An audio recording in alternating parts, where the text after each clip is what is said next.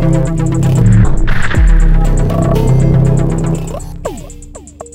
Dobrý deň, vítajte v našom dnešnom podcaste. Dnes sa budeme venovať e, téme História jadrových reaktorov.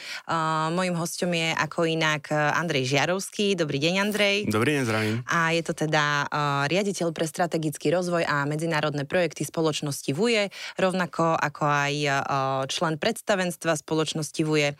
Moje meno je Monika Hajko a sledovať nás môžete aj na YouTube kanáli spoločnosti VUJE, rovnako na Google podcastoch, Spotify, v téme jadrová energia.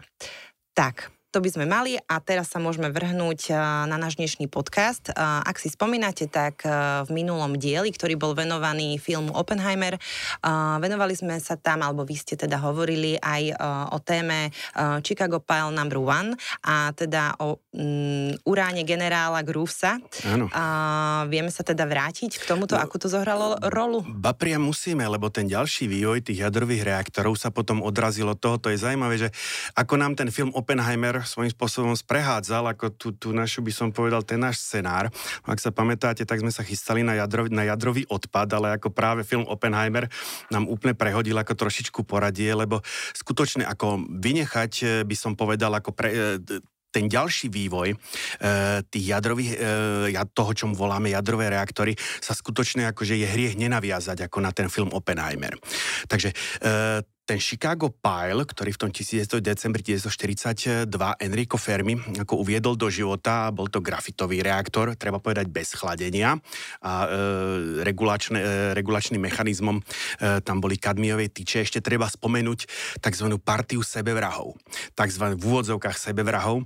To bola skupina e, e, vedcov, respektíve myslím, že aj nejaký vojak tam bol, ktorí e, boli na tých obrázkoch, lebo sa nesmelo fotiť, takže sú len, sú len nejaké skice, ako akože z toho, ako to vyzeralo pod tým štadionom pri tom e, reaktori.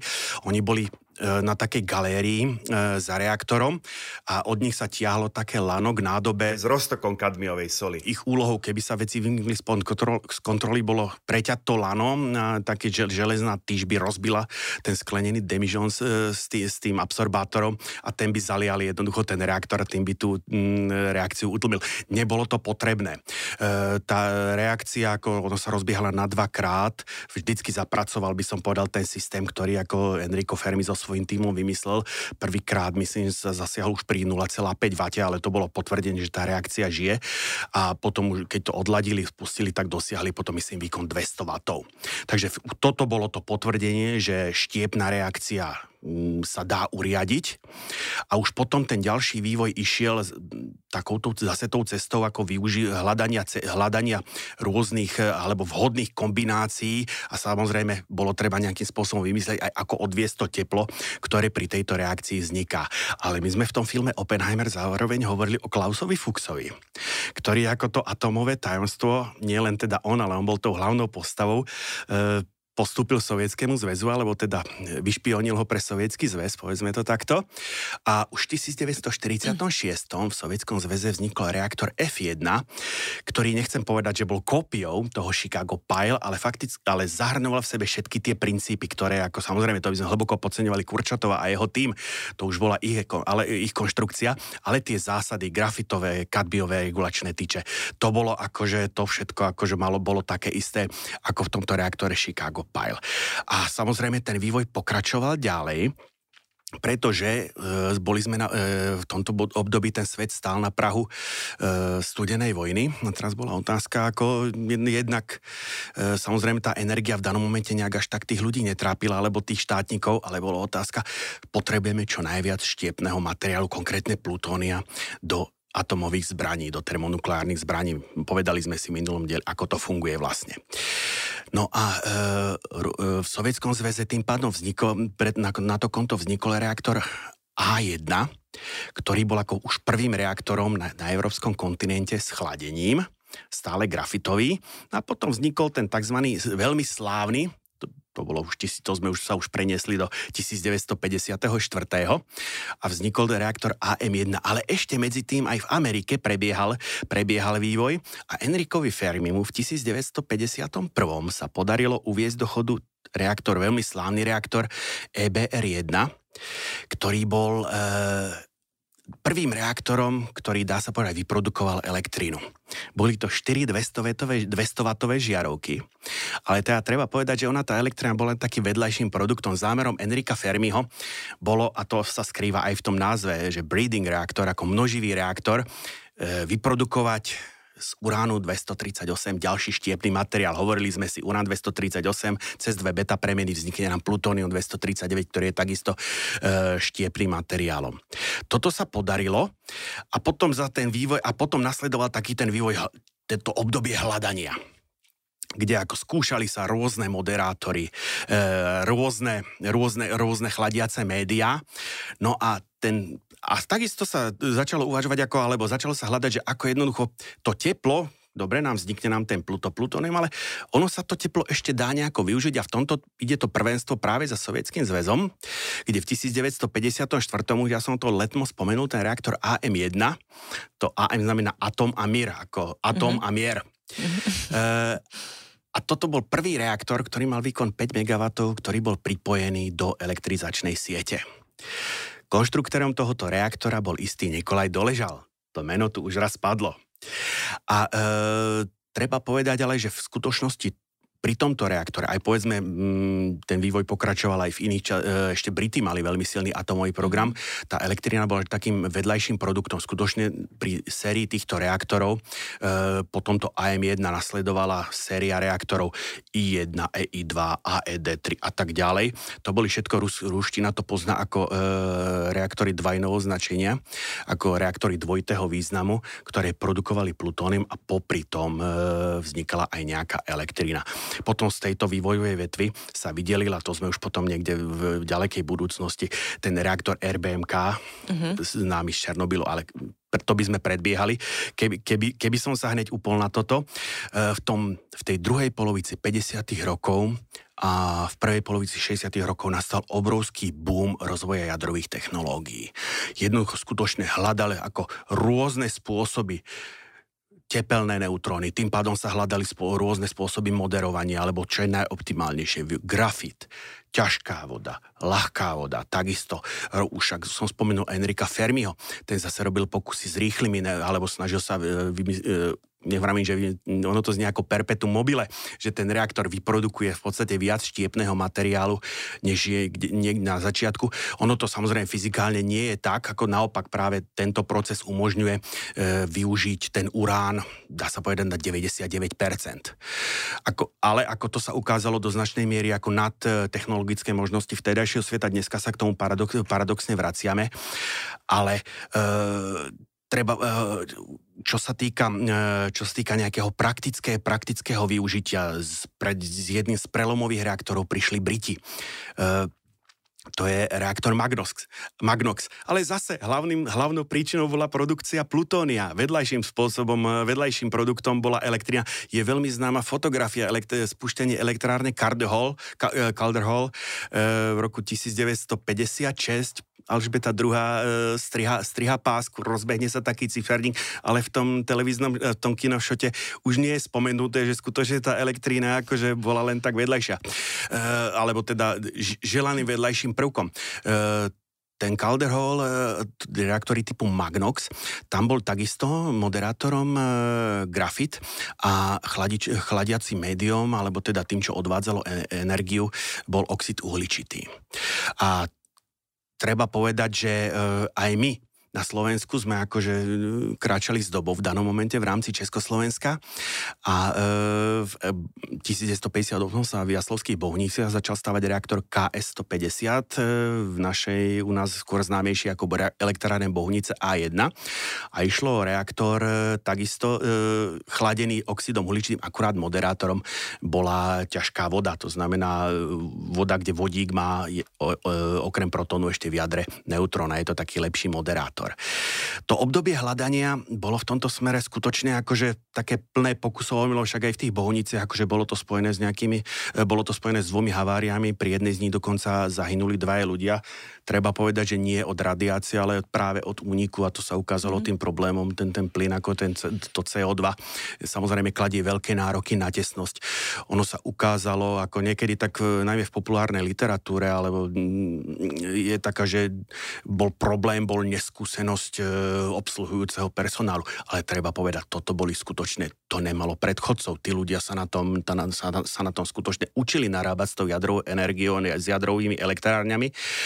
A e, na tom, práve na tom reaktore a1, elektrárne A1 bola fakticky vychovaná prvá generácia jadrových odborníkov v Československu.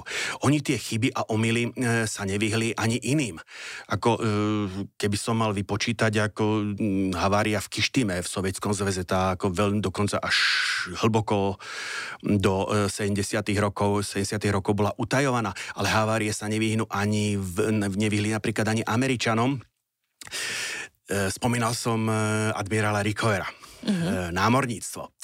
No ale keď mala no, námorníctvo reaktory, aj americká armáda chcela mať svoje reaktory a konkrétne e, americká armáda ich chcela využívať pre zásobovanie elektrickou energiou a teplom odlahlé e, radarové stanice na Aliaške, uh-huh. v Grónsku, ktoré sledovali buď Severný Atlantik, alebo sa kúkali z, toho, z tej Aliašky ako na Sibír do toho Sovietskeho zväzu. No a tam je práve problém napájania. Nápadom americkej armády bolo, no tak ako máme tu, jadro, máme tu jadrový reaktor, professora. To by bolo perfektné. No len e, problém bol v tom, že tá americká armáda ako nešla na to s, takou tým, s, pedant, s tým pedantizmom toho admirála Rickovera, tá bezpečnosť na prvom mieste. Oni na to išli tak trošičku, akože by som, nechcem povedať hurá systémom.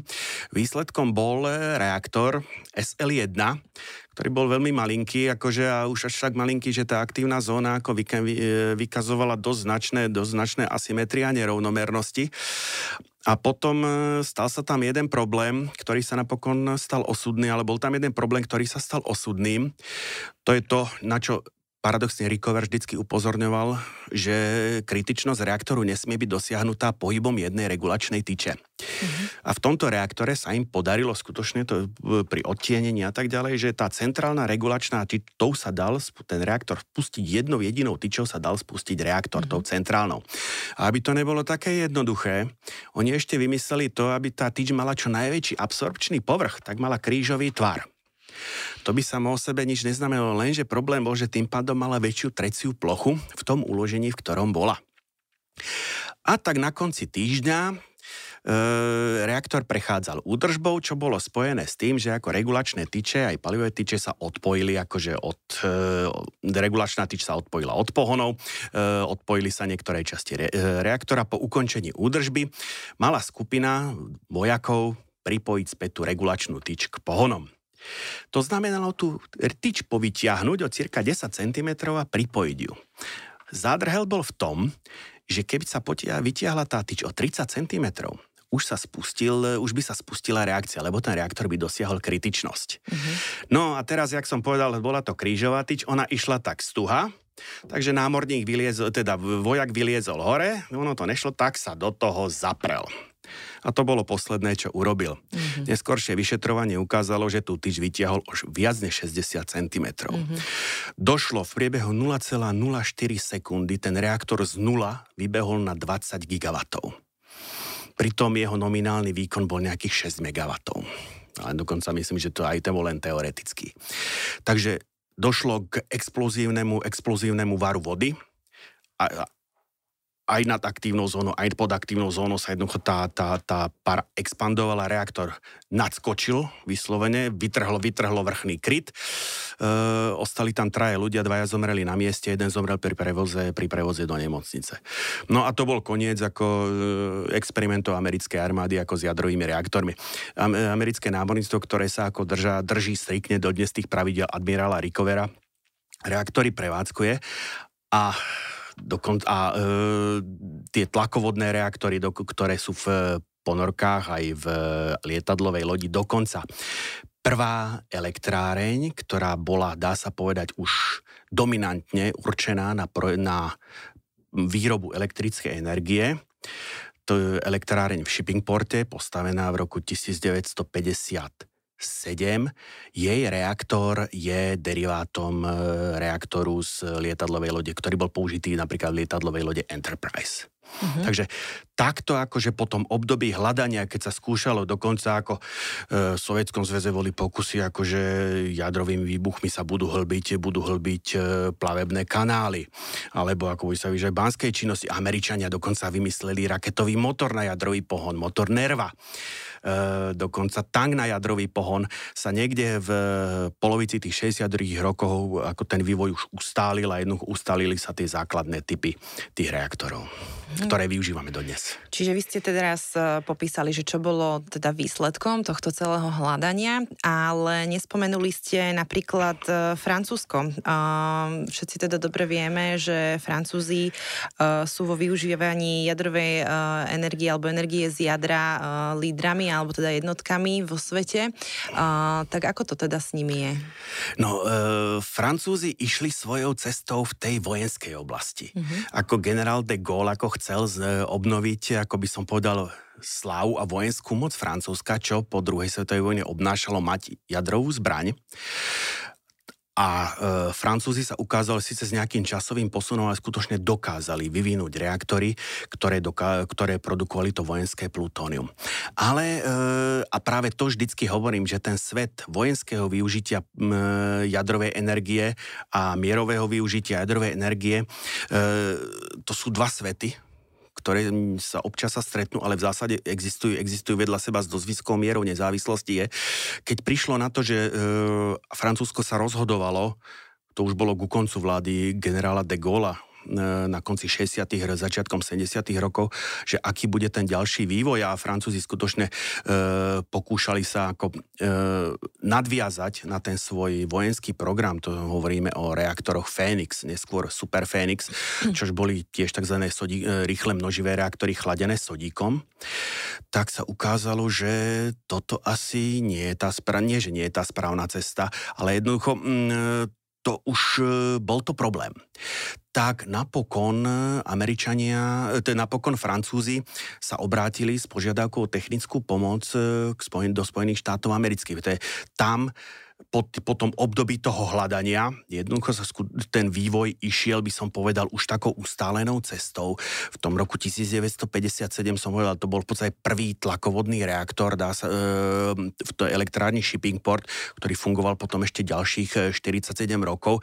Hovorí sa, že to je predobraz e, tých reaktorov typu PWR, ktoré aj dneska, ktoré dneska predstavujú dá sa vyššia než 60% všetkých reaktorov, všetkých reaktorov na svete. E, Američania ale vymysleli ešte jeden typ reaktorov a to, ten, to bola firma General Electric, ktorá prišla s tzv. varnými reaktormi. E, bol to elektrárne v, štáte Dre, e, elektrárne v meste Dresden v štáte Ohio. Ono to zase nie je ďaleko od toho Shippingportu, to je v štáte Pensylvánia, ale ako už je to iný štát. Uh, uplatnili iný princíp, že voda v reaktor, ne, nie, v re, elektrárne nemá dva okruhy, kde v tom parogenerátori si odovzdáva ten primárny uh, okruh, je to kontaminovaný, alebo teda uh, okruh, ktorý prechádza reaktorom, uh-huh. uh, vodu sekundárnemu okruhu, ktorý už akože s radioaktivitou e, nič nemá, tak e, ale je to zložité, ako je tam to jedno zariadenie termodynamického hľadiska, sa tam nejaké, nejaká účinnosť stráca, tak e, konštruktori General Electric prišli s tzv. varným reaktorom, kde priamo v, tom, e, priamo v reaktore sa vyrába para, ktorá ide na turbínu. E, je to jednoduchšie, ten reaktor je ako by som povedal, má da, takmer by som povedal väčší regulačný rozsah, len problém je v tom, že na tú turbínu nám ide síce nie veľmi, ale predsa len trošičku kontaminovaná para. Takže tým pádom to, čo na bežnej a na elektrárni, povedzme, ktorá má reaktor tlakovodný alebo toho nášho typu VVR, keď z upchávky turbíny uniká para, tak to je ako technic, rutíny, technický problém. Mm. Na takéto elektrárne sa už na to musí pozerať ako na radiačnú, na radiačnú udalosť. Mm. Takže to, čo sa ušetrilo, by som povedal, na tom zjednodušení konštrukčnej schémy, zase e, tento typ reaktor, tento typ elektrárny, ako by som povedal, stratil na zabezpečení, na na zabezpečovanie tej bezpečnosti. Ono sa niekedy v populárnej literatúre hovorí, že tie varné reaktory nie sú také bezpečné. Ono to nie je celkom pravda. To by sme zase akože konštruktérom krivdili. Len to dosiahnutie tej bezpečnosti na tej, na tej úrovni pre tieto tlakovodné reaktory a reaktory typu VVR e, vyžadu, vyžaduje väčšie úsilie a väčšie náklady. Čo sa, keď e, sa vrátim k tým Francúzom, tak e, Francúzi sa rozhodli pre tlakovodný, pre ten, mm-hmm. pre mhm. ten tlakovodný prístup. E, zakúpili licenciu od firmy Westinghouse na ich tzv. dvojlupový, ale teda dvojslučkový, respektíve skôr štvorslučkový e, reaktor a zakúpili, zakúpili tú licenciu akože aj s právom ďalej túto technológiu, technológiu rozvíjať. Na konci ich snaženia potom bol v 70. rokoch séria reaktorov, vrcholným reaktorom bol reaktor N4 a to už tak trošičku, akože sme teraz preskočili takmer do druhej generácie reaktorov, tejto ešte predchádzala prvá generácia, to je ten shipping port, ten Dresden, o ktorom som hovoril a musím ešte sa vrátiť trošičku dozadu. E, okrem tých e, jed, špeciálna odnož tých tlakovodných reaktorov, ktoré sú chladené obyčajnou vodou, to znamená H2O, uh-huh. Kanadiania vymysleli tzv. kandu reaktory. To je spojenie slov Kanada, Kanada deuterium uranium. Uh-huh. To je Kanada má obrovské zásoby uránu. No a Kanadiania vyšpekovali, že ako sa vyhnúť tomu procesu obohacovania, o ktorom sme tu hovorili minule, lebo je to náročné na energiu, takisto ono to technologicky nie každý zvládne mm-hmm. a je to časovo náročné, tak a Kanada, Kanada mala zase, keď si spomeniem, ja som hovoril minule, že v Kanade pôsobilo cez druhú svetovú vojnu veľa francúzských vedcov, ktorí ako, e, ktorých tajné služby tam, e,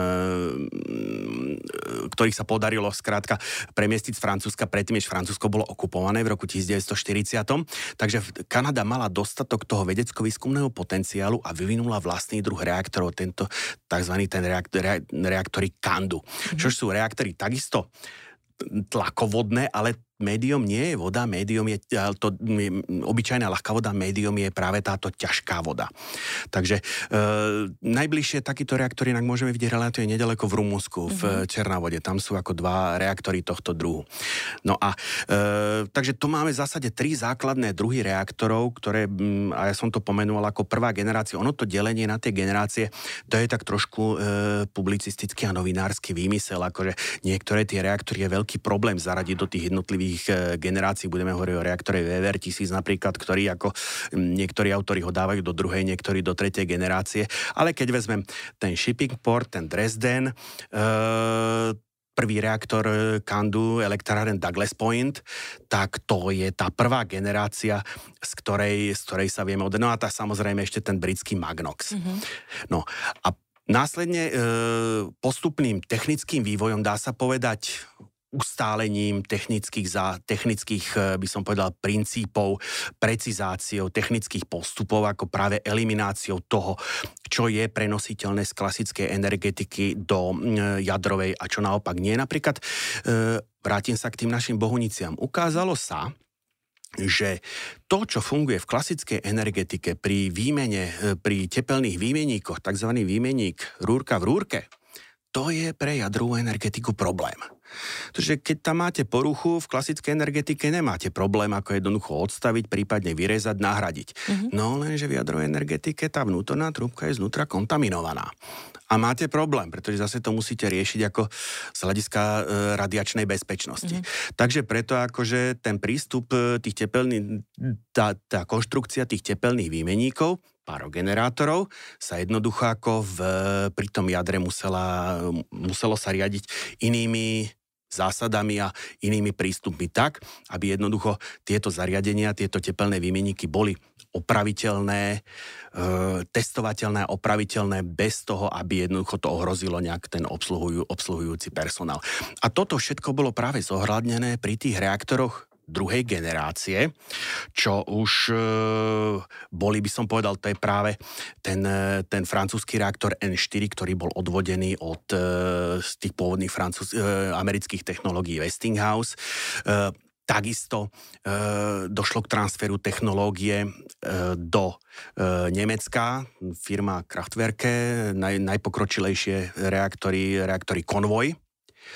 Teraz nedávno pred pár mesiacmi Nemci, alebo pred rokom Nemci odstavili definitívne e, svoju posledné elektrárne a to boli práve tieto reaktory konvoj elektrárny Emsland, ne- Neckarwestheim a ISAR 2 Uh-huh. Takže to taká naj, na, tomto, na to boli, dá sa povedať, najpokročilejšie produkty e, nemeckého, nemeckého jadrového priemyslu. Okrem iného, samozrejme, Američania tiež pokračovali vo vývoji. E, to boli reaktory e, AP600, to je pro firmy Westinghouse, ešte System 80 a tak ďalej. Tých reaktorov tej druhej generácie e, bolo pomerne dosť. No a my máme s týmito reaktormi druhej generácie ako veľmi, by som povedal, e, skúsenosť aktuálnu. To je tie reaktory VVR 400 440, ktoré máme my tu inštalované, tie tiež patria do tejto, do tejto druhej generácie. Ale pozor, nie je VVR 440 ako VVR 440. Prvé, prvá elektráreň, ktorá bola postavená z tohoto, z tohoto radu e, VVR 440, bola elektráreň V1 v Jaslovských Bovniciach. Teraz trošičku snad neutopím e, divákov a poslucháčov v číslach, lebo to bol model V230. Uh-huh. A e, táto elektráreň e, ako v tých svojich začiatkoch trošičku ako e, za tý, s tými bezpečný, bezpečnostnými štandardmi ako zaostávala, aby som povedal, za tým štandardom, ktorým bol. Ono to koniec koncov vo svojich dôsledkoch, napriek tomu, že tá elektráreň bola zmodernizovaná, prešla dokonca austenitizáciou tlakovej nádoby, boli, do, boli do, dopracované bezpečnostné systémy, takže ona sa dotiahla takmer ako na ten bezpečnostný štandard, ale napokon e, pod tlakom najmä Rakúska a Dánska e, pri prístupových rokovaniach, ako keď sme vstupovali do Európskej únie, tak sme túto elektráreň, tieto dva reaktory museli obetovať. E, boli odstavené jeden v roku 2006, druhý v roku 2008, napriek tomu, že myslím, že roku, do roku 2015 mali ešte povolenie, mm-hmm. povolenie na prevádzku.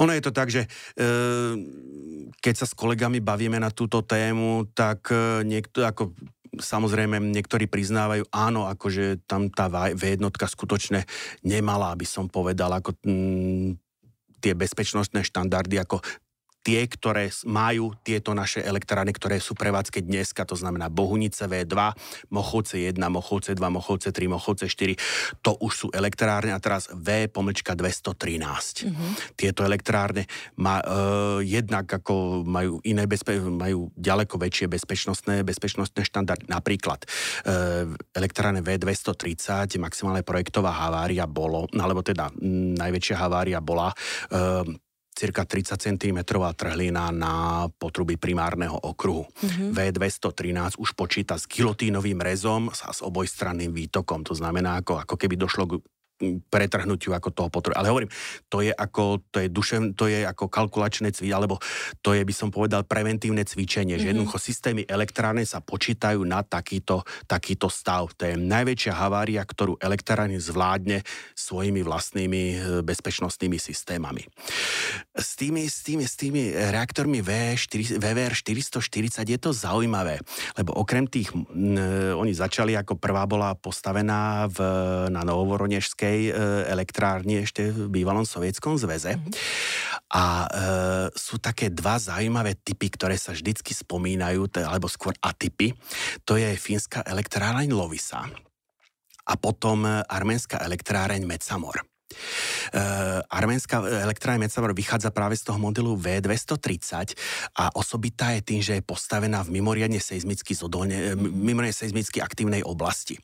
Ona dokonca v 1900, tam sú dva bloky a tieto dva bloky v 1985 prežili skutočne akože vážne zemetrasenie, ako mm, starší akože, alebo moji vrstovníci si to pamätajú, čo sa vtedy, čo sa vtedy dialo aj mm, československí záchranári a hasiči boli vtedy v Arménsku akože pomáhali, mm-hmm. to bolo skutočne strašné.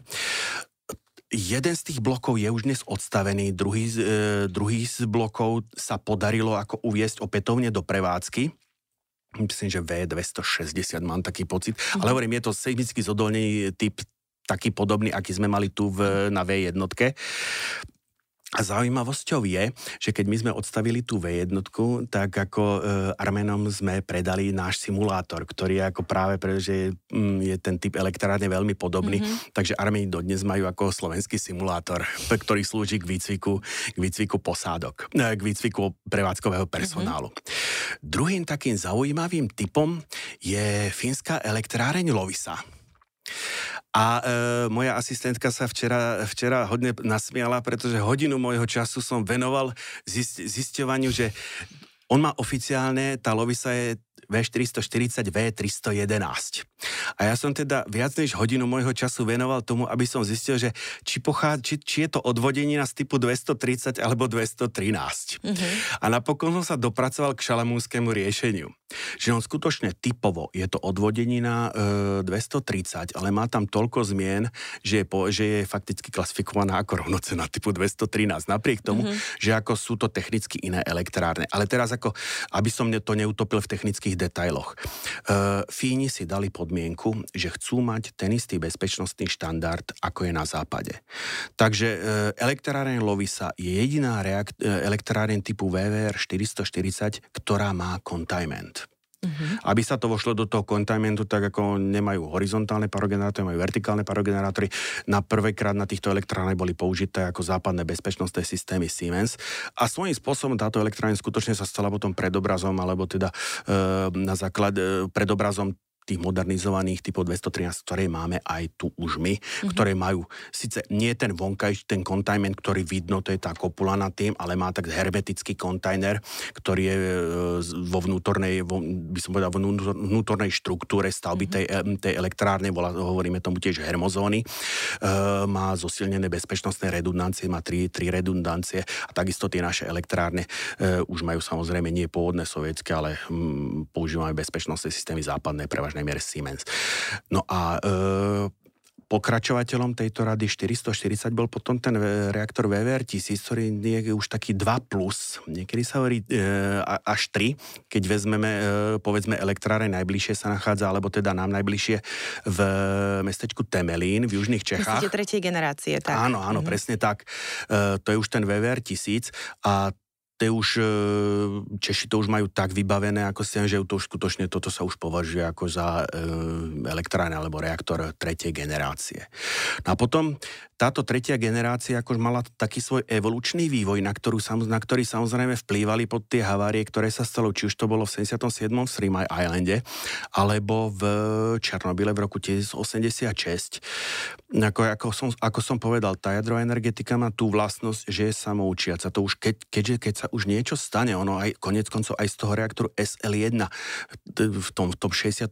aj tom okamžite, ako sa to pretavilo potom do bezpečnostných predpisov.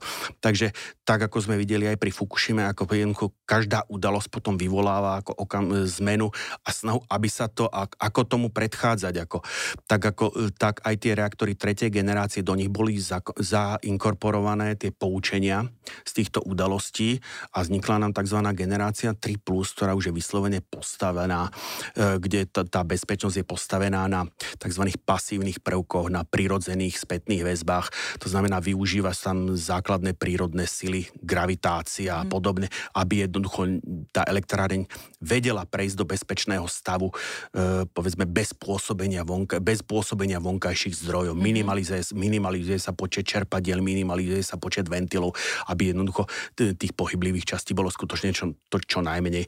To máme, to sú americké reaktory zase firmy Westinghouse AP1000 e, zlúčením Eh, N, tých francúzských reaktorov N4, keď to bude zlúčením, ako je to také trošku schematické, ale ako skutočné hardware sa použil ten francúzsky, uh-huh. riadiaci systém je nemecký z tých elektrári, z eh, elektrární konvoj a vznikol nám e, reaktor e, EPR alebo EPR, čo je e, francúzsko-nemecký alebo európsky reaktor, uh-huh. e, dnes ho produkuje EDF. E, takisto e, postupne e, sa objavili na trhu ako Korejci, zase využívajúci ako transfer americkej technológie a tí majú, tí majú e, reaktory APER 1000, e, 1400.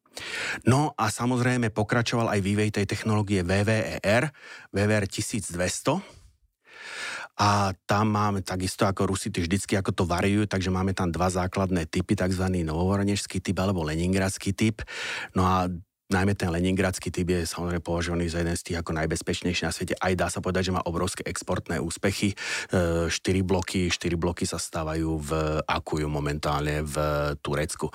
Čiže nechcem povedať, že tie ostatné nemajú. E, typickým príkladom sú práve tieto 1400 MW korejské bloky, kde ako dosť často akože sa kritikmi e, jadrovej, jadrovej energetiky udáva, že tá výstavba jadrovej elektrárne trvá dlho. Mm-hmm. No trvá dlho, lebo sme si ju zviazali akože mnohými predpismi a len prípravné práce ako dokumentačné k výstavbe trvajú viac než 10 rokov. Mm-hmm. E, v Spojených Arabských Emirátoch elektrárny Barachas 4 bloky APR 1400 zvládli za 7 rokov, moc sa nepomýlim, 4 bloky. Mm-hmm. Takže áno, chápem, že tam je to tak, že šejk rozhodol a stavia sa ale aj tak ako, mm, aby bolo 15 rokov na výstavbu ako jednu, jednej elektrárne, ako to je trošičku, to je, to je trošičku moc. Ďalším problémom, prečo, ktorý vplýva na tú dĺžku výstavby elektrárne, je, že to už som to tu spomínal niekoľkokrát, to jadro má za sebou také obdobie vytláčania na perifériu mm-hmm. energetick, energetického mixu. No a logicky, ako aj keď študenti, keď mládež, keď si vyberá akože povolanie a počúva, že jadrová energetika to je neperspektívne, tak, tak samozrejme akože jednak sa znížil znížil počet stavaných elektrární, jednak a tým pádom ani ako nikto sa nehrnul nejak moc študovať v tých minulých obdobiach, tých minulých 30 rokoch tú energetiku, tú jadrovú energetiku, tak došlo k tomu, čo mu hovoríme, že pretrhnutie generačnej náväznosti, to znamená, starí pracovníci neboli schopní učiť, e, učiť tých nových. Mm-hmm. A mnohokrát, akože ešte my sme u nás preš, to prešlo ešte tým ako zmenou, e, zmenou e, spoločenského zriadenia, ano. kde sa potrhali dodávateľské reťazce, ale ako hovorím, v jadre sa o kvalite nediskutuje, takže mnohé tie, mnohým tým firmám jednoducho tie, tie postupy výrobné trvali trošičku dlhšie, takže preto keď k tomu pridáme to pretrhnutie generačnej náväznosti v odovzdávaní know-how, odovzdávaní skúseností pri tých pracovníkoch, e, postfukušimské opatrenia, keď tomu pridáme, keď tomu pridáme komplikovanosť e, legislatívnych procesov, tak potom skutočne tú výstavbu tých európskych blokov, či je to Flamaville, to je mm, EPR francúzsky, alebo Olkilu, toto je elektráren toho istého typu. E, takisto aj naše Mochovce pri všetkých chybách a nedostatkoch, akože, ktoré sa udiali, sa dajú zahrnúť do tohto jednoducho, preto tá výstavba potom e, trvá tak dlho. Hovorím, ide to aj v tej norm, v, tej, v tých bežných časových rámcoch, ako nám ukázali, ako nám ukázali Korejci pri tej elektrárni Barachas. Uh-huh. Možno ešte, keď ste spomínali tú arménskú elektráreň, ktorá teda bola vystavaná na tej seizmologicky aktívnej pôde, nazvime mm-hmm. to tak.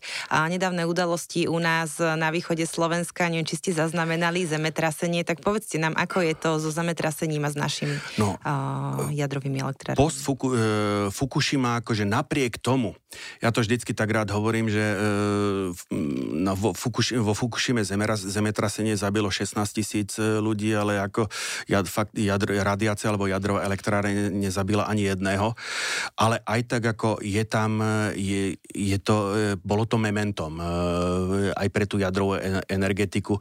Eh, a e, vyvodila si z toho poučenia. A tie poučenia išli dvomi smermi. Jednak tzv. seizmickým zodolnením, mm-hmm. to znamená aj naše elektrárne, dokonca aj, aj elektrárne Mochovce 3, Mochovce 4 prešli ako e, zmenou projektovej dokumentácie, ktoré spôsobili, ako, ktoré e, mali za cieľ práve seizmicky zodolniť to znamená, že sa výstuže, zosilňuje sa, čo sa má, inštalujú sa tlmiče a tak ďalej. Mhm. To je ako, to by sme tu boli dlho, keby som e, mal všetko vymenovať. A druhý, druhá tá cesta bolo, a to ukázala práve tá Fukushima o chvíli, keď došlo k zatopeniu tých dízlov, kde fakticky v jednu chvíľu ostal v činnosti iba jeden, ktoré zabezpečujú núdzové, núdzové napájanie, tak práve e, ďalšia cesta bolo, b, bola práve zosilňovanie odolnosti elektrárny práve voči takýmto takýmto živelným a iným e, vplyvom, aby tá elektráreň za žiadnych okolností nestratila nestratila elektrické napájanie. E, síce elektrárne už sú stavané tak, aby jednoducho tam maximum tých, tých e, fyzikálnych procesov bežali vyslovene na, by som povedal, na základných fyzikálnych cirkulácie, prirodzená mm-hmm. cirkulácia a tak ďalej. Ale ten personál e, musí, to musí vedieť merať, musí vedieť a tie meracie prístroje potrebujú nejaké mm-hmm. napájanie.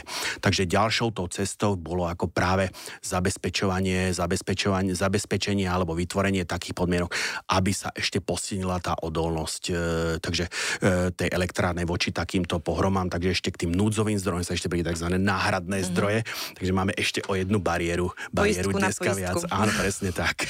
Dobre, a teda čo z vášho pohľadu nás ešte v budúcnosti jadrovej energetiky čaká? Mm-hmm. No, e, tak ako bolo v tých 60., 50., 60. rokoch, bolo to obdobie hľadania, tak e, myslím, že trošičku ako, že dneska sme takisto ako v tom, tak, tak, tak trošičku naraz cestí. E, máme dominantnú, alebo ten, tých viac než 60% všetkých reaktorov na svete sú skutočne tohoto tlakovodného typu, mm-hmm. myslím západný typ PWR, alebo e, ruský typ VVR, ktorý poznáme aj my. Tam možno stálo by sa trošičku zastaviť pri tomto type, ako tie rozdiely. E, ten princíp funkčnosti je, by som povedal, rovnaký. Rozdiely sú napríklad ako v takej, v takej veci, ako ale to už ideme do hĺbky, do jadrovej, do, do jadrovej fyziky alebo do reaktorovej fyziky. Západné reaktory používajú štvorcový, e, štvorcové palivové články, e, východné e, reaktory používajú, alebo tieto VVR, tak trojuholníkovú palivovú mrežu, ktorá keď, to vedie, keď sa to dovedie do dosledku, tak potom vytvorí šesťuholník. Mm-hmm.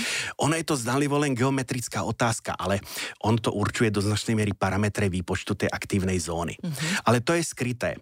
Ale prvé, čo zaujíme, akože keď sa porovná elektráreň PVR a e, VVR, ona tá ruská, tá VVR je taká trošku rozlahlejšia, ako je skutočne e, dimenzovaná, dimenzovaná na väčšom priestore. E, ono to súvisí aj s tým, povedzme, že tie reaktory VVR 440 ako e, sa okrem tej lovisy je tam problém urobiť containment a to je dané tým, že, tá, že ten reaktor má okolo seba e, horizontálne parogenerátory. Mm-hmm. Západ, e, západná technológia používa vertikálne parogenerátory. Mm-hmm. Ona tá západná elektrárna je taká namačkanejšia, tro, trošičku na sebe, zaberá menšiu plochu. E, výhoda, povedzme, ako e, spotrebuje sa na to menej, menej materiálu mm. a mhm. tak ďalej, ale zase na druhej strane ten personál v, tom, v, tej, reak, e, v tej elektrárni VVR zase neprichádza do takého tesného kontaktu s týmito zariadeniami. Takže z hľadiska, povedzme, expozície personálu je tento prístup e, VVR e, taký by som povedal e, priaznivejší. Ale ako tieto typy sú, čo sa týka bezpečnosti, považované vyslovene akože za rovnocené. No a teraz, e, keď keď sa odrazíme od týchto tlakovodných typov mm-hmm. do tej mhm. budúcnosti, tak ako e, určite ste už počula to, že malé modulárne reaktory. Áno. No. A tu ako ono väčšinou sa to smeruje do tých iných typov, o ktorých budem hovoriť, ale keď sa, keď e, sa konkrétne upneme na tie tlakovodné typy, tak e, hľadá sa tu spätne, sa tu tak hľadá inšpirácia pri ponorkových reaktoroch, pri ponorkových a lodných reaktoroch. Mm-hmm. E, nespomenul som jeden podstatný rozdiel, ktorý akože líši, alebo ktorým sa líšia tie lodné a ponorkové tlakovodné reaktory od tých elektrárenských. Mm-hmm. A tie elektrárenské používajú palivo s podstatne nižším obohatením, lebo počíta sa s tým, že oni zabezpečia ten baseload. To znamená, tá elektráren pôjde vo výkonovej hladine a veľmi akože nebude, nebude s tým výkonom cvičiť. Mm-hmm. Dôvodom typ, Príčina je, alebo teda príčina, e, jedným z dôsledkov toho nízko obohateného paliva, alebo prečo tomu tak je, že tá elektráreň, že tieto elektrárne tej druhej generácie, už menšom tretej generácie, tretej plus, ktorí už toto trošičku ako majú inak dizajnovo riešené, je, aby sme sa práve vyhli tej xenónovej, e, tej xenónovej otrave, o ktorej sme si hovorili, ktorá mm-hmm. bola v podstate bezprostrednou príčinou e, jej podcenenie alebo jej ignorovanie bolo príčinou e, černobylskej havárie. No ale ponorkový reaktor alebo lodný reaktor ten s tým výkonom cvičí. On, ten veliteľ tej ponorky nemôže povedať ako počkajte s útokom proti mne, ako ja momentálne musím počkať nejakých 20 hodín, kým sa mi ako, e, kým sa mi, kým, kým sa, kým prekonám tú, tú e, tzv. jodovú jamu alebo xenonovú otravu. A pri tých ponorkových reaktoroch alebo pri tých lotných reaktoroch, to je veľmi podobné, sa to dosahuje okrem iného vyšším obohatením paliva. Mm-hmm. Hovorím, keď hovoríme pri týchto elektrárniach e, tých klasických pozemných, tak ako je to 3 až 5 u ruských ponorkových reaktorov tam sa hovorí niekde 30-40%, Američania dokonca ako e, v niektorých typoch, oni majú viacej tých typov, a tam je to niekde medzi 40 až dokonca až 90. V zvonkosti aj ten reaktor SL1, ktorý, ktorý som tu dával ako príklad, ktorý nebol teda ako ponorkový, ale ako tiež mal obohatenie asi 90% plus, mm-hmm. ktorý som tu dával ako príklad, ako sa to nerobí. Ako e, tie, americké, tie americké ponorky ako idú ešte zvyši, ešte, alebo tie ponorkové reaktory idú ešte s vyšším obohatením. Uh-huh.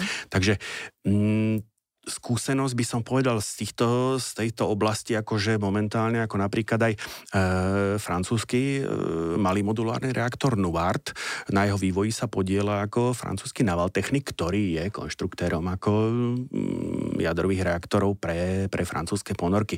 Takže momentálne ako e, prebiehajú práve jednak diskusie, jednak ako aj výskumné práce na využití reaktorov s tzv. E, vyšším zvýšením obohatenia, ako 10% sa označuje LEU+, ako Low Enrichment Uranium+, alebo potom akože dokonca HALEU, to je High Assay, to už je akože až do, do 20%.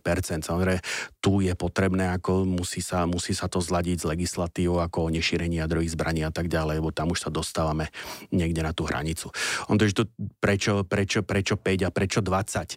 Uh, ono je to vyslovene ako vec, uh, by som povedal, medzinárodného konsenzu. Mm-hmm. To obohatenie prebieha uh, tie centrifúgy, o ktorých som hovoril minule, keď uh, reflektujúc aj moju návštevu v, v závode Almelo tak ona neprebieha to obohatenie lineárne, ale jednoducho v tých vyšších obohateniach tam už sa trošičku tá krivka zalamuje, takže vie obohatiť urán E, na prvých 5% vyžaduje väčšie úsilie a väčšiu energiu e, z 0 na 5, než keď sa bavíme, ja neviem, z 85 na 90. Mm. Takže preto akože aj to medzinárodné spoločenstvo je v tejto veci, ako by som povedal, veľmi opatrné uh, a um, tých 20% bude asi hranica, ako ktorá, cez ktorú asi nepôjdeme. Uh-huh. A ako si to môžeme predstaviť, uh-huh. ten malý modulárny reaktor, že Nie. vedľa dedinky sa nám postaví malý reaktorík a no, ten bude vlastne napájať alebo zásobovať energiu. Môžeme si to takto predstaviť, alebo uh, ako sa to myslí? Takto by, takto by som zatiaľ ako do, do, do, týchto, do týchto úvah by som, tu by som bol veľmi opatrný. E, malý preto, lebo by mal mať výkon ako do 300 MW. Ja som možno nespo, ako dosť jednu, jednu dôležitú vec som neuvedol, že od tej prvej do tej generácie 3+, ten výkon reaktorov stále stúpal. Mm-hmm. Keď vezmem tú prvú generáciu, tam bol bežný výkon ako okolo 60, 60 MW. Mm-hmm elektrických na svorkách generátora. Keď vezmem druhú generáciu, tak e, to máme od 440 cirka po tisíc. Mm-hmm. No a teraz, keď vezmeme 3, 3+, plus, tak ako to je 1000, 1200, 1700 EPR a tak ďalej, to už sa dokonca ukazuje, e, že až, e, je až moc. Ako z termodynamického hľadiska je to výborné. Termodynamika funguje takým spôsobom, že čím máte väčšie zariadenie, tým, tým lepšiu, tým viete z toho dosiahnuť e, väčšiu termodynamickú účinnosť. Ale pre, povedzme, aj menšie štáty, ako sme my, ten 1000, megawattový plus blok už môže spôsobiť, nevramím, že sa to nedá technicky riešiť, mm-hmm. ale jednoducho k tej veľkej 1000 megawattovej, 1700, keď vezmem EPR blok elektrárny, musíte postaviť niečo iné, čo vám urobí energetický záskok, keď to poviem veľmi, ako by som povedal, mm-hmm. priam laicky, keď, na, keď vám táto, keď túto elektráreň, tú jadru elektráreň, keby vám z nejakých dôvodov, akože ten výkon vypadol a s tým mm-hmm. rátať musíte. No a tým pádom, keď eh, k tej 1700 musíte pozrieť jednu alebo dve 300 MW paroplynové elektrárne, tak ako ten efekt e, úspory e, dovozu plynu vám toto vymaže. Uh-huh. Takže preto ako tá cesta e, ide k tým menším blokom, ako ono v podstate vraciame sa, aby som povedal výkonovo, tak niekde späť ako do toho, uh-huh. do, do, niekde medzi tú prvú, genera- prvú, druhú generáciu, samozrejme, ale so všetkými technickými vymoženostiami, ktoré sme za tie roky e, toho vývoja tých jadrových zariadení získali. A tie malé modulárne reaktory práve v tom, práve tej inkorporácii skúsenosti práve z týchto e, ponorkov jadrových e, a lodných alebo ladoborcových reaktorov získali ako umožňujú tú väčšiu variabilitu e, výkonu. To znamená, už to pôvodné určenie, že tá jadrová elektráreň nám poskytuje ten baseload, ten základný výkon, už toto celkom nemusí platiť. To je tie manšie modulárne reaktory už vedia poskytovať aj regulačný výkon, mm-hmm. ktorým, ktorým, budú, ktorým vyvažujú tie výkyvy spotreby e, v, priebehu, v priebehu dňa, v priebehu, v priebehu roku, keď to mm-hmm. vezmem. Takže druhou inšpiráciou e, z tých ponorkových alebo z tých e, lodných reaktorov je ich kompaktnosť. Mm-hmm. Dneska máme e, klasické klasický reaktor funguje, máme reaktor, máme parogenerátor, medzi ním sú nejaké prepojovacie potrubia, nejaké zariadenia, zaberá to nejakú plochu. E, tie ponorkové reaktory sú veľmi kompaktné hovorím o monoblokových alebo semiblokových. Takže práve tie malé modulárne reaktory akože sú fakticky, dáme to do jednej tlakovej nádoby, keď mm-hmm. to mhm. poviem ako veľmi... E, zase znižujeme pravdepodobnosť toho, že sa nám poškodí nejaký ventil, že sa nám poškodí, poškodí nejaká, e, nejaké potrubie. Mm-hmm. E, ďalším prínosom týchto e, pre, preto modulárne, lebo jednoducho prenesieme, minimalizujeme montáž na stavbe väčšinu toho reaktora vyrobíme, vyrobíme v závode, lebo skutočne ukazuje sa, že najväčšie riziko alebo najväčší problém s nekvalitou je pri montáži na stavbe. Uh-huh. V, tom, v, tom, v tej fabrike, v tom závode si to riadenie kvality jednoducho vie lepšie postrážiť tie kvalitatívne parametre. E, ďalším z tých parametrov je ekonomicky. Jednoducho, keď máme tú veľkú 1000 MW elektráreň, e, ktorú musíme lokalizovať, ktorá potrebuje svoj zdroj vody, ktorá potrebuje vyvedenie výkonu, ktoré je osobitné pre každú lokalitu, dostávame situáciu, že každá elektráreň je originál. Uh-huh. To a zase to je ďalší z tých dôvodov, prečo sa tá stavba tých veľkých elektrární predlžuje, lebo jednoducho ju treba prispôsobiť e, tej lokalite, v ktorej je. Zámerom je tieto malé modulárne reaktory, kde tá horná hranica výkonu je niekde na 300-300 MW, stavať ich sériovo a jednoducho stavať ich tak, že budú by som povedal, typizovanými riešeniami umiestňovanými do daných lokalít. Mm-hmm. Ako bez toho, že by ste museli nejakým spôsobom prispôsobovať e, infraštruktúru. Áno. Ele, tú elektrárne tam budete, tú malú, tú, ten malý modulárny reaktor tam budete vedieť do toho umiestniť bez toho, že by ste museli robiť nejaké vynútené investície. Toto je, toto je samozrejme, samozrejme zámer. Ale ako tie malé modulárne reaktory e, sa neobmedzujú len na túto, by som povedal, e, tlakovodnú technológiu, ktorá už je v tejto chvíli, akože dá sa povedať, k dispozícii. A prvé modulárne reaktory, ktoré vznikajú, ako vznikajú práve ako na tejto technológii.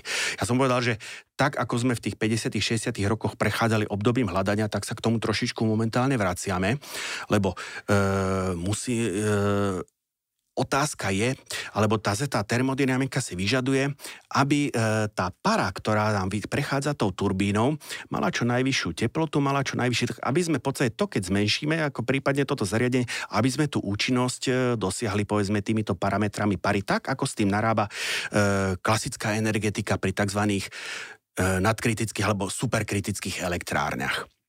No a na toto by nám mali slúžiť tzv. vysokoteplotné reaktory. Mm-hmm. Keď teda opomeniem, ako, keď opomeniem superkritické e, reaktory, ktoré vychádzajú z klasických varných technológií, ale ako e, tie vysokoteplotné helium chladené reaktory majú tú výhodu alebo predstavujú, no, snažia sa eliminovať ten problém tej kontaminovanej, tej kontaminovanej pary. Helium má tú zázračnú odolnosť, že jednoducho ono, to, ono tomu tej radiácii odoláva. Mm-hmm. Neaktivuje sa, je veľmi stabilné. Ono zase helium má iný problém, že má veľký, veľmi malinký atóm.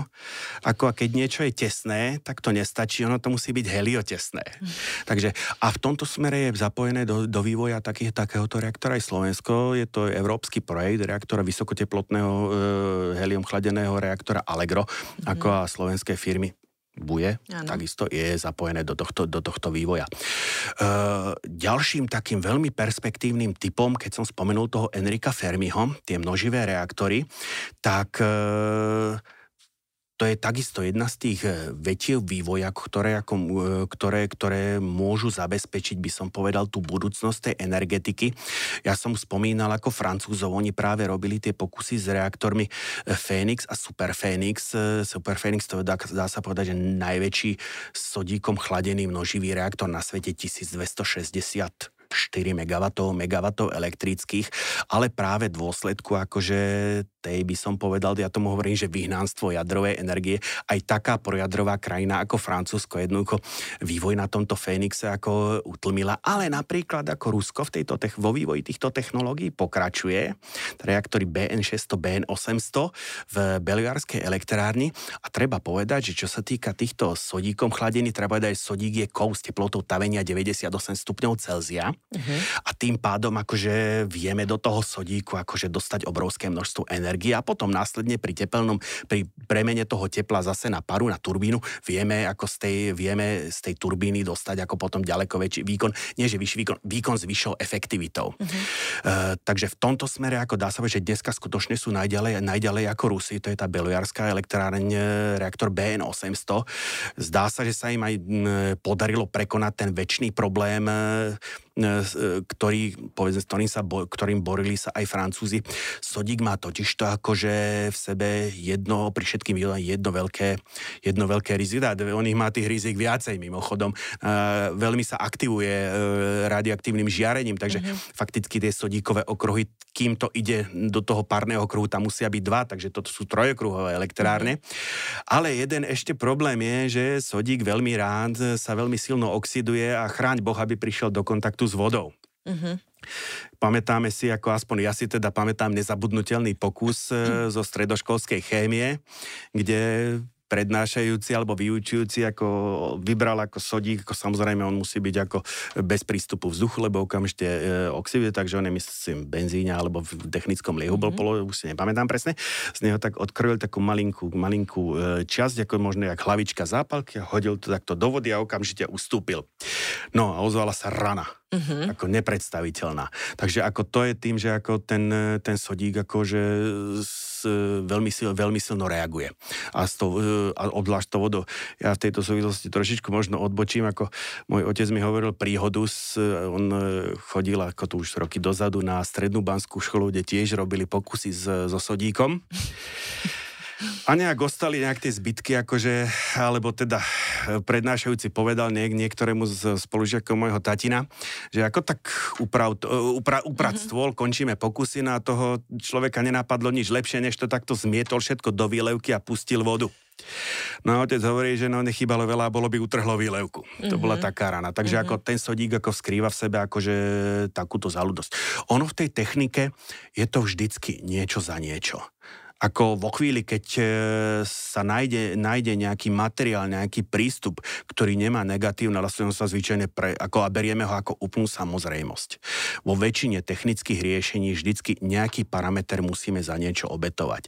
Takže máme momentálne ako reaktory, ktoré, ktoré používajú ako chladiace médium a prípadne ako moderátor vodu. Voda je ako, že s vodou ľudstvo robí od nepamäti. Žiadna látka na svete nie je tak dobre známa a popísaná, popísaná voda. Mm-hmm. Už len voda má, voda má akože ten problém, že ako musí sa hodne stlačiť, pokiaľ nechceme, aby nám prešla skupenskou, skupenskou premenou. Keď tá voda prejde do tej pary, tak sa aj z toho hľadiska radiačných vlastností, akože tie vlastnosti dosť, dosť zásadne menia. Mm-hmm. Takže e, Dobré, ďalšou alternatívou možno je používanie ťažkej vody, ale ťažká voda jednak ako niečo stojí jej výroba, pretože nejakým spôsobom ten neutrón tam musíme dostať. Ďalším problémom je, že táto pri prechode ako aktiv, tým reaktorom e, nám v tejto ťažkej vode v tom, pri tom deutériu z toho vzniká tricium, triciova, takže ako toto je zase, to je zase prvok, s ktorým nejakým spôsobom musíme, musíme sa vysporiadať. Teraz sme práve nedávno videli, ako, ako Japonci to riešia, ako vypúšťanie triciových vôd mm. e, z Fukushimy. E, sodí, so, o sodíku som hovoril helium, hovorím helium e, sa javí ako výborný až na to teda ten problém, že pri heliu ako je problém, ako ho udržať mm-hmm. e, v tom, ako, ako zabezpečiť tú tesnosť. Takže, ale tá, tie, tie technológie idú ako obrovskou, obrovskou cestou dopredu to som vymenoval len tie základné, mm-hmm. by som mhm. povedal, technológie, kam sa ten vývoj uberá. A e, či už povedzme ten, tie reaktory BN800 v tom Belojarsku, alebo e, Uh. Poku, alebo niektoré in, alebo iné reaktory, ktoré momentálne ako, e, či už tie malé modulárne reaktory, ktoré momentálne ako sú, by som povedal, v štádiu e, priam výstavby ako firmy mm-hmm. Nuscale a podobne. Niečo z toho určite ako tú budúcnosť, tú budúcnosť pre, e, predstavuje. Trošičku hovorím, je práve problém tom, a zase ja už možno budem trošičku monotematický, že bolo, že, na, že máme za sebou tie dve, dve, dve a pol desať ročia takého trošku vytlačania tej jadrovej energetiky na to, mm-hmm. na, na to periférium toho energetického mixu. Mohli sme byť ako podstatne ďalej, keby povedzme aj taká tá jad, Francu, jadrová krajina ako Francúzsko e, nebolo, m, po, e, bolo, naopak, bolo pokračovalo v tom vývoji tých svojich e, reaktorov, e, reaktorov e, Super, e, Super Phoenix. Dneska sme už možno, možno mm. mohli mať ďalej. On to tieto e, sodíkom chladené rýchle množivé reaktory majú jednu obrovskú výhodu, že hovorím, teda zase tí výhod majú niekoľko. Jednak ako využívajú, vedia využiť to palivo skutočne akože na 90% plus a takisto je z nich, dá sa veriť, minimálny, minimálny jadrový odpad, lebo on ešte aj tie, povedzme, tie aktinoidy, e, ktoré tam vznikajú ako produkty štiepných reakcií, s ktorými sa v týchto bežných reaktoroch ako jednoducho nám ostáva, ostávajú v palive, tak ako oni v týchto vysokoteplot, v týchto rýchlych reaktoroch ako takisto vyhoria. Takže z, oni tieto reaktory sú výhodné aj z hľadiska e, tvorby, minimalizácie tvorby jadrového odpadu napríklad. Nespomenul som e, reaktory postavené na tekutých soliach, to sú tzv. homogénne reaktory, kde chladivo je zároveň palivom. Uh-huh. v reaktore nám cirkulujú, cirkulujú tekuté, so, tekuté fluoridové soli a, e, ten reakt, e, a e, fakticky ten rozdiel medzi, by som povedal, aktívnou zónou a zónou, kde sa to chladí, ako je, sa nám stiera trošičku. Mm-hmm. Ale ako, to hovorím, tieto, vývoj týchto reaktorov, ako skutočne v tejto chvíli je to, to už hovoríme o, by som povedal, doba, doba, dobách budúcich. Mm-hmm. Čo som spomenul, ako tie experimenty s jadrovým motorom, s raketovým jadrovým motorom, s leteckým jadrovým motorom, kde Američania robili aj tieto pokusy. To práve akože sa, e, boli pokusy, ako práve vychádzajúc z týchto z reaktorov s týmito tekutými solami. Uh-huh. A možno, že na záver si môžeme dať e, trochu štatistiky. Keby ste nám e, vedeli povedať, kto má vlastne vo svete najviac reaktorov a kto má najväčší podiel elektriny z jadra. Eh, ten bu- najväčší boom výstavby reaktorov nasledoval, ako bol, prebehol v 70., 70. a 80. rokoch. Mm-hmm. Uh, najväčší a dodnes najväčší počet jadrových reaktorov majú Spojené štáty americké, kde je to cez 90 94 alebo 5, mm-hmm. ako mhm. priznám sa. E, teraz pustili v oktle, takže skôr bude to 95, možno 96. E, ale ako... E, a teraz s tou druhou krajinou, s druhou, s druhou krajinou s najväčším počtom reaktorov, to nie je také jednoduché. Ak e, si osvojíme politiku, ak budeme svetiť politiku jednej Číny, tak jednoznačne ako hovoríme o Číne. Ano. Ale ak z toho vylúpneme Tajvan, tak sa nám na druhé miesto prehúpne Francúzsko. Tam je to veľmi tesné, 56-54. Takže toto sú, by som povedal, to je, to je tá najväčšia trojka ako tých krajín na svete, ktorí majú, ktorí majú najväčší kvantitatívne, najväčší počet reaktorov. Mm-hmm. Keď vezmeme najväčší podiel výroby e, elektrické energie z jadra, tak číslo jedna si dlhodobo udržiava Francúzsko. Mm-hmm. S cirka 70 percentami. Mm-hmm. Ale tam takisto ten boom prebehol akože od, toho, od tej polovice 70 rokov do e, druhej polovice 80 rokov. Najväčší, najväčší, najväčší najväčší boom výstavby.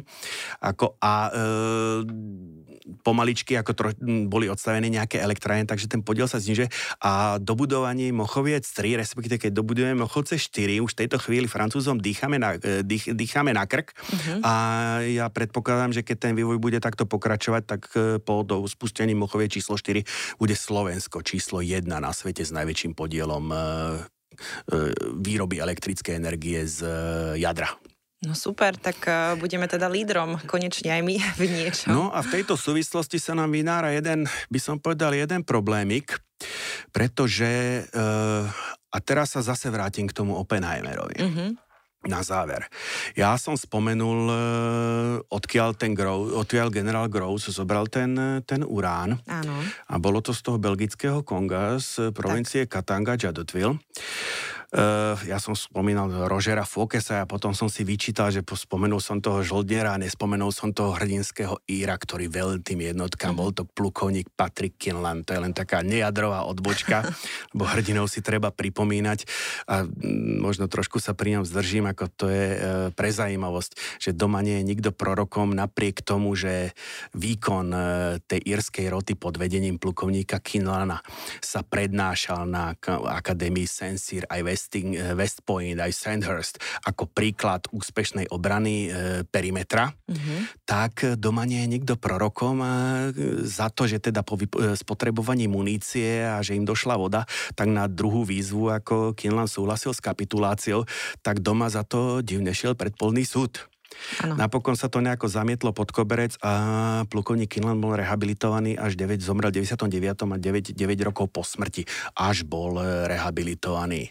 Zase treba uznať, povedzme aj, jak som spomenul, toho, toho Rogera Fokesa no, ako žoldnier. A teraz si predstavte, že tí Íry sa vzdali a tým Írom nikto neublížil. Takže ako aj tie žoldniarské armády, ako, ale to teraz odbočieme z toho jadra. Mal, mal, mal, malo to, ako že uh, Fokes bol bývalý plukovník francúzskej armády vyznamenaný mal dôstojníka čestnej legie. Ale teraz späť k tomu, prečo, prečo som sa zdržal pri, to, pri tomto Jedodville, pri tom belgickom Kongu.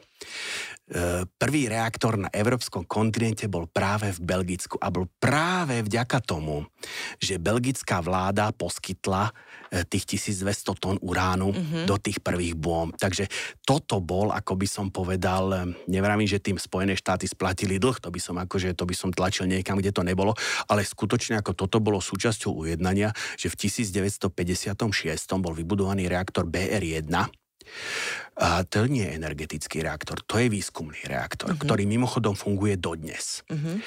A prečo som to akože, prečo som to otvoril? Že my, krajina, ktorá sme dneska druhá, druhý na svete, čo sa týka percentuálneho využívania jadrovej energie a máme našlapnuté, nakročené, aby sme boli prví, na našom území nie je žiadny výskumný reaktor. Dokonca aj Rakúsko, ktoré ako dosť intenzívne proti jadru bojuje, má vo Viedni ako výskumný, e, výskumný reaktor. Pre krajinu, ktorá akože jej energetika stojí a padá a bude stáť a bude padať ako na jadre, je toto by som povedal e, nechcem povedať, že neudržateľný stav, to by som to zase tlačil, kde to nie je, ale myslím si, že aj pre našu, našu vedu e, by bolo veľkým impulzom, keby sme, keby sme, ako, keby sme ten výskumný reaktor mali a mohli sa podielať na tom základnom výskume, lebo takto sme e, maximálne môžeme robiť aplikovaný výskum a sme kom, konzumentami alebo sme závislí od týchto, výskumov, od týchto výstupov zo základného výskumu. Ono na konci socializmu na druhej polovici 80 rokov boli prípravy, že tu v Bratislave v areáli dnešnej STU, e, že bude stáť tento výskumný reaktor, ale bohužiaľ e, so zmenou spoločensky, to je, to je jeden z mála negatív, ako keď to vezmem pádu socializmu, k tomuto už nedošlo a do dnešného dňa ten, toto nie je zrealizované. Je to možno nábed na zamyslenie pre novú vládu, ktorá deklarovala, deklarovala podporu slovenskej vede a výskumu toto je tá oblasť, vďaka tomu, že tu máme ako skutočne široké pole pôsobnosti aplikácie výstupov toho, tohoto výskumu, toto je oblasť, kde Slovensko sa môže presadiť. Takže chýba nám výskumný reaktor. Ďakujem veľmi pekne, tak e, touto výzvou e, novej vláde e, môžeme ukončiť dnešný podcast. Mojím hostom bol Andrej Žiarovský, riaditeľ pre strategický rozvoj a medzinárodné projekty spoločnosti VUE. Andrej, ďakujem, že ste prišli. Ja ďakujem. A moje meno je Monika Hajko a pokojne nasledujte na kanáli YouTube spoločnosti VUE a rovnako na Google Podcast, Spotify v téme jadrová energia. Budem sa na vás tešiť na budúce. Dovidenia. Dovidenia, všetko dobré.